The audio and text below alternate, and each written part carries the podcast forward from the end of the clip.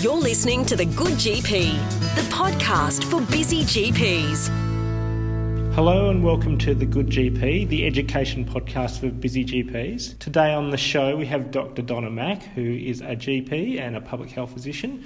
Donna, welcome to the podcast. Thanks, Tim. Lovely to be here. And you have a few roles, so it's worthwhile explaining some of the roles that you have. Yes, I have a few roles. I work as a sessional GP at the M Clinic, which is a sexual health clinic for gay and MSM. That's run by the WA AIDS Council. I also work at the Department of Health in Western Australia in communicable disease control as a public health physician. And I also teach medical students, so I'm the domain chair for population and preventive health at the School of Medicine, University of Notre Dame. Fantastic. Well, thank you for coming on the podcast today. So, today's topic's really interesting. We're going to talk about syphilis, which is for a lot of GPs, it's perhaps a, a, condition that we don't see lots of, so a, a, really important one to get some good information out there. And I was thinking, I haven't perhaps learned about syphilis since medical school, so a really important topic. Yeah, so I guess for the generalist doctor, they don't really see that much syphilis, which is all well and good because it is very much a preventable disease. And I think if we were all doing our jobs well in terms of prevention and clinical practice, we should see a lot less of this disease. But the truth is that in Australia and definitely in WA, there are probably three outbreaks of syphilis going on right now as we speak. So, the first one that I'd like listeners to be aware of is the one that's affecting Aboriginal people in remote communities across most states of Australia, actually. So, this started in Queensland in 2011. It marched across the top of northern Australia into the Northern Territory, into the Kimberley region of Western Australia. Since then, it's moved to more southern parts of the country. And in Western Australia, it is now in the Kimberley, in the Pilbara, and in the Goldfields, affecting Aboriginal people, mainly from remote communities. So, if you see someone who is from one of these areas, it's a good idea to keep this in mind because they probably should be offered testing at a rate that is higher to most other people. The other outbreak that has been going on for some years now is a general overall increase in syphilis in gay men and men who have sex with men. That has increased, but in the last couple of years has kind of stabilised really. And we're looking at numbers of around 250 cases a year in metropolitan Perth. That's another group that has high rates and always worthwhile asking the question do you have sex with men if you see a male patient? Because they may or may not identify as being gay or MSM. But if you ask the question do you have sex with men, they might say yes, and that will open up an avenue to take more history and to do more targeted testing.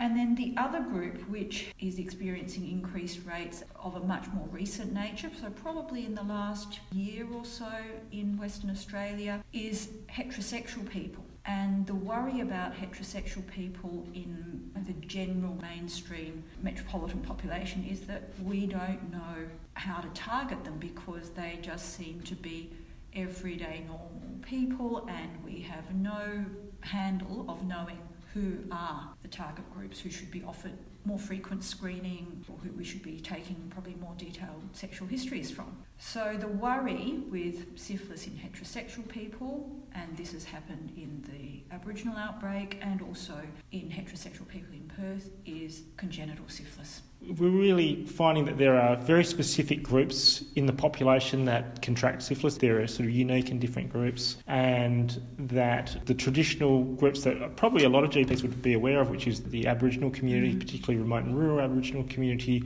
and the men who have sex with men community. But now more so, we're seeing an increase in frequency in the heterosexual community of syphilis. And this is not unique to WA. This has been seen in New Zealand in the large mainstream heterosexual population. It's also been seen in Canada, and to the extent where in some of these health districts in these countries, people have introduced third trimester screening for syphilis as a routine thing, which we don't do here because we haven't really had the numbers to be making that worthwhile. But it may be something that we need to start considering as these countries overseas have done. So, I guess your message would be think about it in, potentially in anyone, basically. It doesn't have a demography as such. Potentially, it could be across any sort of population. Potentially, it could be, but I think especially in Aboriginal people from remote areas and in gay and MSM, we should definitely be thinking about it. But yes, I think in anyone, you do need to keep it in the back of your mind because patients don't have a huge awareness of it, which is fair enough, considering that a lot of doctors don't have a big awareness of it. And it presents in so many different ways. It used to be called the Great Mimicker. It still is the Great Mimicker. So that was another question that came from my practice, which was who should be screened? And I guess if we're thinking in that way, probably everyone should be screened for bloodborne viruses and infection. We know that if people say that they have recently had a partner change, that of course is a good reason to offer them screening.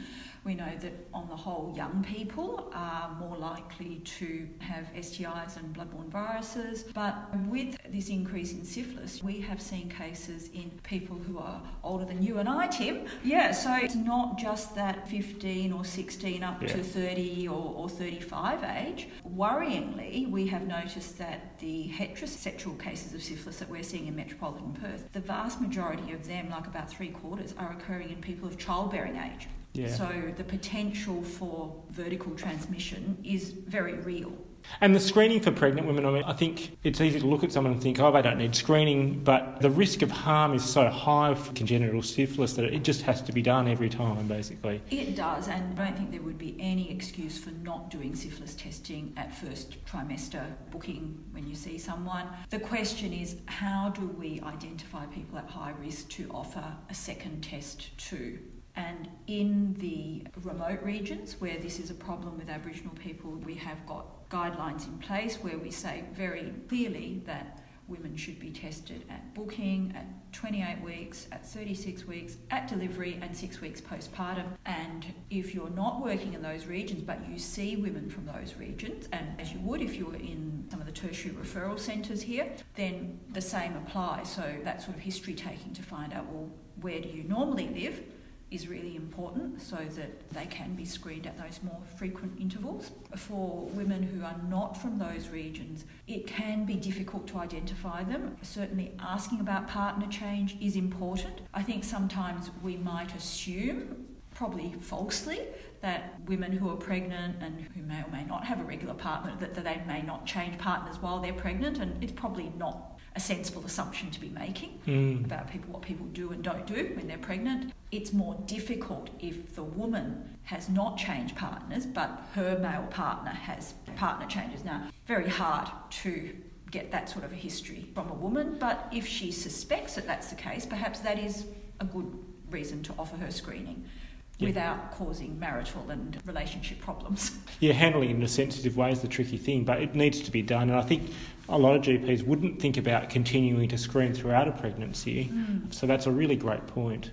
I guess the other worrying trend would be perhaps a tendency for people to not think of an STI screen as having blood tests involved. Yes. So, you know, I've certainly seen this trend of just doing urine testing or swabs as opposed to the more complete testing, which is including bloodborne infectious diseases. And I guess that's an easy thing to drop off and remembering that this is an infection that's really has serious implications. Yeah. And I think especially for your pregnant women, because the ones I've looked after anyway, they are highly motivated to look after the health of their baby. So if you couch any question or suggestion in the terms of this is for the health of your baby so that we can do the best possible for your baby, they usually will do almost anything. Absolutely. So, my next question is an interesting one because I look at syphilis, it's a very treatable condition and it's been around for centuries. There are historical figures who've died from syphilis, yeah, you know, over centuries.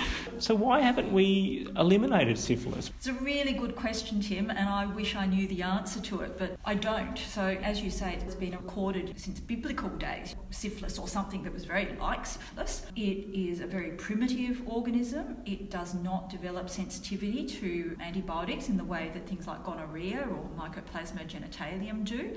So from those points of view, it's actually potentially really easy to treat. The United States CDC about 15 or so years ago had an elimination of syphilis campaign. It clearly failed. Syphilis is in very high numbers over there, especially among their IV drug using population. And I think perhaps one of the things that syphilis has on its side is that it goes through these phases of infectivity. So when someone gets syphilis, if they're exposed to syphilis, typically it takes about a month for them to get symptoms, but it can be anywhere between 9 and 90 days. Mm.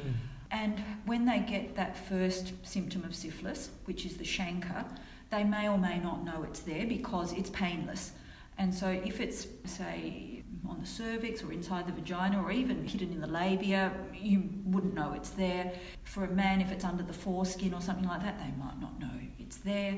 It's painless and it goes away without treatment. So, some people might just think, oh, well, that's gone away now and it didn't really feel bad at all, so I'm fine. Then it will move on to the secondary stage, at which it's infectious again. And so it's got potentially up to two years to be infectious and to transmit on and off. So if we're thinking about how do we find people who are potentially infectious, that's not that easy to do because we might ask about partners and do partner notification, contact tracing, but asking people about partners in the past three months, which is what we do for gonorrhea and chlamydia, we find often that's hard enough. They yeah. may or may not remember, they may or may not tell you. If it's something that they potentially got to two years ago, that's really very difficult. Absolutely, yeah. And Perhaps that has something to do with its ability to persist. Yeah. And also because it's the great mimicker that people might see the doctor, but the doctor may not think to test them for syphilis, say if they present with neurosyphilis type symptoms, which can occur in early stages of syphilis. They might present with cranial nerve palsies or uveitis, I don't think many people would be thinking. First thing, syphilis. Yeah, syphilis, yeah. yeah. Absolutely. Yeah, you say that, and it's in every textbook. For these conditions, yeah. it's listed as the condition to think about, isn't mm. it? Or one of the conditions to yes. think about. So, but it sits outside the radar in lots of ways. Yeah, but people have so much to think about. Yeah and so often people don't remember or if you see a syphilitic rash you know there's the classic rash which is on the palms of the hands and the soles of the feet. But it's not always like that. It can be all over the body it can be just on the face. I think it's the frightening thing is is that you could be missing it fairly routinely so. Yeah and i think perhaps because the treatment is injections so, there again, people probably want to have a bit more confidence in their diagnosis before offering empirical treatment. It's a bit different to your gonorrhea and chlamydia, where the empirical treatment is tablets, and mm. you might be less worried about offering that to someone up front before you get their diagnosis. So, that's another question. Why do we need to give injectable treatment? Is it just the concentration of drug required to eradicate? Or? It's the best treatment. So, syphilis is really a systemic disease from the onset and it's 100% sensitive to penicillin.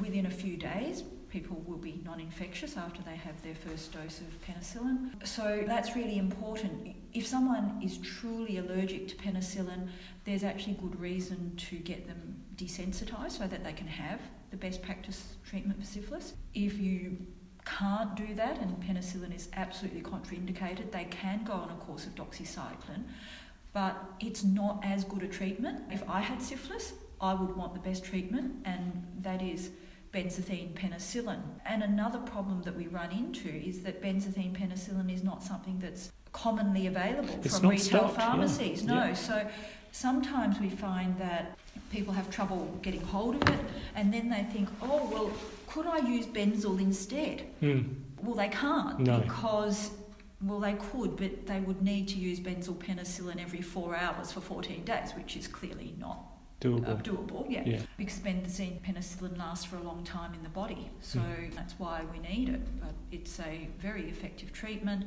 and if anyone is in Western Australia and they have trouble accessing benzathine penicillin, all you have to do is to call your local or regional public health unit and they will help you to source it and yep. even give it to you for free if that's what it takes because it's so cheap, it's worthwhile for the health department to get this out to GPs if they're having any trouble at all in getting treatment. The other option is send your patient to one of the public STI clinics, like at Fiona Stanley or Royal Perth or Freo, and they can get the treatment straight away. Right, great. Well, let's just talk about the standard classic cases. So, what is the classic presentation, the, the textbook presentation of syphilis? The trouble is that people don't present like that. so we could talk about the standard textbook presentation of first you get your chancre in primary syphilis and then perhaps a few months later people get more systemic symptoms like flu-like symptoms, aches and pains, fever, they might get a rash all over. But in reality, the majority of people that we see with syphilis have no symptoms mm. and they are diagnosed on their blood test, so on screening. their serology. Yeah, yeah, yeah. So, yeah, it could be screening in the context of they just want to check up because they recognise they've been at risk. It could be antenatal screening. It could be in the context of someone who is a contact of an STI. It may or may not be syphilis. Yeah. But if you're a contact of one STI, then you need to be screened for all of them because STIs travel in packs. Yep. But if we think about it in terms of clinical syndromes, that if you're not screening, that you, you really want to be testing for, it would be you know obviously a chancre-like lesion. Ulcers, yeah, Yep, definitely ulcers. genital ulcers, or these days where a lot of people have a lot of oral sex and syphilis is very good at transmitting through oral sex, we should be suspicious of ulcers around the mouth, the tongue, the lips, yeah. And we've got good tests. If you see someone with an ulcer, take a PCR dry swab for it, send it to the lab. We've got good tests here in WA, which does like a multiplex test, and it'll test for syphilis, herpes, which are the main two that Yep. an ulcer is likely to be. And thrown in for good luck is also donovanosis, but we haven't actually seen a case of donovanosis or had a notification for many years now. But there is that multiplex test that tests for all three. Yeah, look, a lot of GPs wouldn't be aware of that actually, so that's a, a really an interesting point to make. So outside of the sort of genital or, or mucosal presentations, there's the rash. Yeah. Then there's neurological syphilis, Yeah, which in essence could be any central neurological or peripheral Anything. neurological presentation. Then things like fever and systemically unwell people, I suppose. Yeah. So Yeah. as you say, it's the great mimicker. Yeah, and then the other thing is the condyloma lata, which is um, one of the skin manifestations of secondary syphilis. So they could be mistaken for genital warts, but they tend to be quite large and they're very moist and they are probably a bit nastier looking than your average genital wart, but they would be in the same areas that you would expect to find genital warts. Put on your gloves because they're swarming with spirochetes. Wow. Yep. Good tip. And then just the rash. I know there's lots of different rashes, but there's a couple of classic rashes, really, aren't there? Uh, so the classic rash on the palms of the hands and the soles of the feet. So you know, like it's red, it's flat, but it can be anywhere. Yeah. And so the red spots Yep. be anywhere, all over the body. It's an erythematous rash. It's basically polymorphic and sort of like a lot of rashes we see in general practice, just hard to explain, Yeah, it's basically. hard, yeah, and you would see other conditions that present with a very similar rash. Yeah. So it's not really pathognomonic that we could say that's syphilis. But I think if someone has got a rash on the palms of their hands and the soles of their feet, that probably is something that we would all think about. Yeah. Okay, and in terms of then going on to do testing, so blood testing is Yeah, that's the key. the gold standard. Unless someone has a lesion that you can swab. Yep. I think if they've got an ulcer or even if they have like condyloma lata that you know you, you think you can swab it, by all means swab it because you'll get the PCR back quickly. Yep. And just going back to my medical school knowledge, which still rattles around in me, there is an issue with false positive results with syphilis testing, isn't there? There is. So this is really with serology testing. Whenever you are doing a test, if you're doing it in a population with a low prevalence of disease, which in your average heterosexual population would be, I would say, a, lowish prevalence of disease, you're always going to come up with false negatives. So probably the best thing to do in that case is to repeat the test. Usually that settles it once and for all. You know, if it's a biological false negative or something, usually when you repeat it again, it's fine and Mm. then you can be reassured. But because syphilis serology testing is not that easy to interpret for the average generalist because there's two tests that we test for. So here in WA, the testing protocol is first they test for a treponemal specific antigen. And if that's positive, then they will go and check the RPR, which Mm. is a non specific test. The treponemal specific antigen, if it's positive, it only says that that person has ever had syphilis. Exposure, yeah. It doesn't mean that they have syphilis right now that is infectious and needs treatment. It basically stays lifelong if someone has ever had syphilis, and it's the RPR, which is a very non specific test. That's the one that tells us do they have active syphilis now? and do they need treatment? So, a bit of a tricky thing to interpret, and I think it's probably a bit much to expect generalists to know the ins and outs of interpreting syphilis, but we're lucky in WA and you know most other states in Australia. If you need help with interpreting syphilis, you ring up the clinical micro in the lab where you've sent your test to, or especially if you're in one of the regions where there's a lot of syphilis going on, the public health staff are really helpful because they've, through lots of practice mm. and experience, they've had to learn how yeah. to interpret syphilis serology. And finally, let's talk about treatment. I mean, you've kind of talked your way through it. There's no avoiding the needle with syphilis. That's the message, really. No, I think if you want best practice treatment, you get the two needles, one in each buttock, benzathine penicillin, 1.8 grams in total. It's a little bit uncomfortable. It's very painful. Yeah.